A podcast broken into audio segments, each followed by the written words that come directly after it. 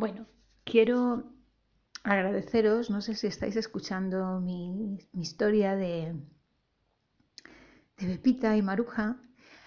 La he creado en este tiempo de coronavirus por darle un punto de humor, y la verdad es que hasta yo misma me reía de lo que decía, pero lo que he querido era pues enfocar las situaciones en las que se pueden encontrar personas que están a lo mejor con gente que a lo mejor puede tener un poquito de demencia senil, o bien principio de Alzheimer, que empiezan a perder la memoria. Y admiro a esas personas que habrán tenido mucha paciencia con ellos y les habrán aguantado con cariño, porque estas personas, pues por desgracia, pierden la memoria, y nosotros tenemos que entender que todos un día podemos pasar, que Dios quiera que no nos pase, pero si tuviéramos que pasar por ahí, nos gustaría que nos trataran con el mismo cariño que Maruja ha tratado a Pepita. Y bueno, eso es lo que quería más o menos contaros, porque creo que es una historia graciosa. Perdonadme a los que no entendéis el valenciano, porque lo he hecho con el mejor propósito de que fuera así, pues más, no sé, que tuviera esa nota de, no sé, picaresca que tiene a veces, no sé si es la palabra, el valenciano, ¿no? Que queda como más, no sé, como más gracioso, creo yo, no sé, a lo mejor es lo que yo he pensado y no lo he hecho en castellano. De todas formas, si me lo queréis pedir, que siga la historia y que la siga haciendo a lo mejor en castellano para que todo el mundo la pueda entender, pues me podéis dejar un comentario y estaré encantada.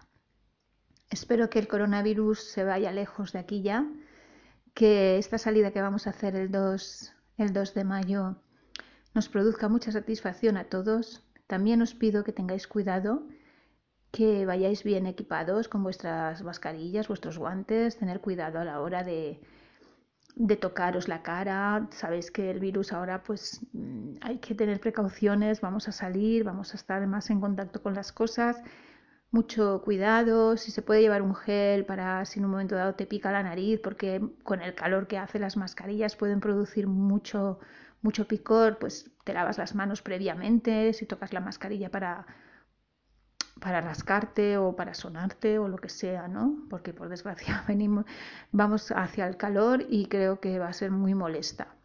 Bueno, nada, eso, que os cuidéis mucho, que muchas gracias por estar ahí, por haber contribuido a que siguiera contando la historia de Pepita y Maruja, y seguiré contando la historia de Pepita y Maruja, y si me solicitáis que lo haga en castellano, pues lo haré encantada. Un abrazo a todos.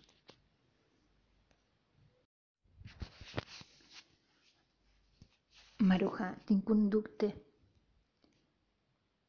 Dis-me, Pepita, quin dubte tens? Pues veuràs. Resulta que el president dels Estats Units resulta que ja ha trobat una assunt, una fórmula d'estes bones per llevar-nos el virus. Ah, sí? I què has sentit? Què has sentit, Pepita? Pues mira, com dius que estic al dia en les notícies, jo t'hi dic una veritat, com un cabàs. Este home ha dit que si mos injecten al pulmó lejía... Ai, a veure si tinc el coronavirus. Bueno, el que estava dient-te, que si mos injecten lejía, Maruja, se mos lleva el coronavirus. I tu què? Tu t'ho creus, això? Jo com tinc que creure això? Creus que jo estic boja? Mira, jo l'únic que penso és que este home, com té el monyo roig, es pensa que jo crec que s'ho fa en lejía. I diu, mira, si això es fa de color així més roixet, doncs potser també és eficaç per matar el virus, perquè aquest home jo crec que la lejía no li senta bé. I aquest home no hauria de posar-se lejía en el cap, perquè diu coses un poquet que va estudiar, eh? Doncs mira, ja ho saps, Pepita, que n'hi ha gent per tot. Doncs sí, Maruja, n'hi ha gent per tot. ¡Qué desastre de món!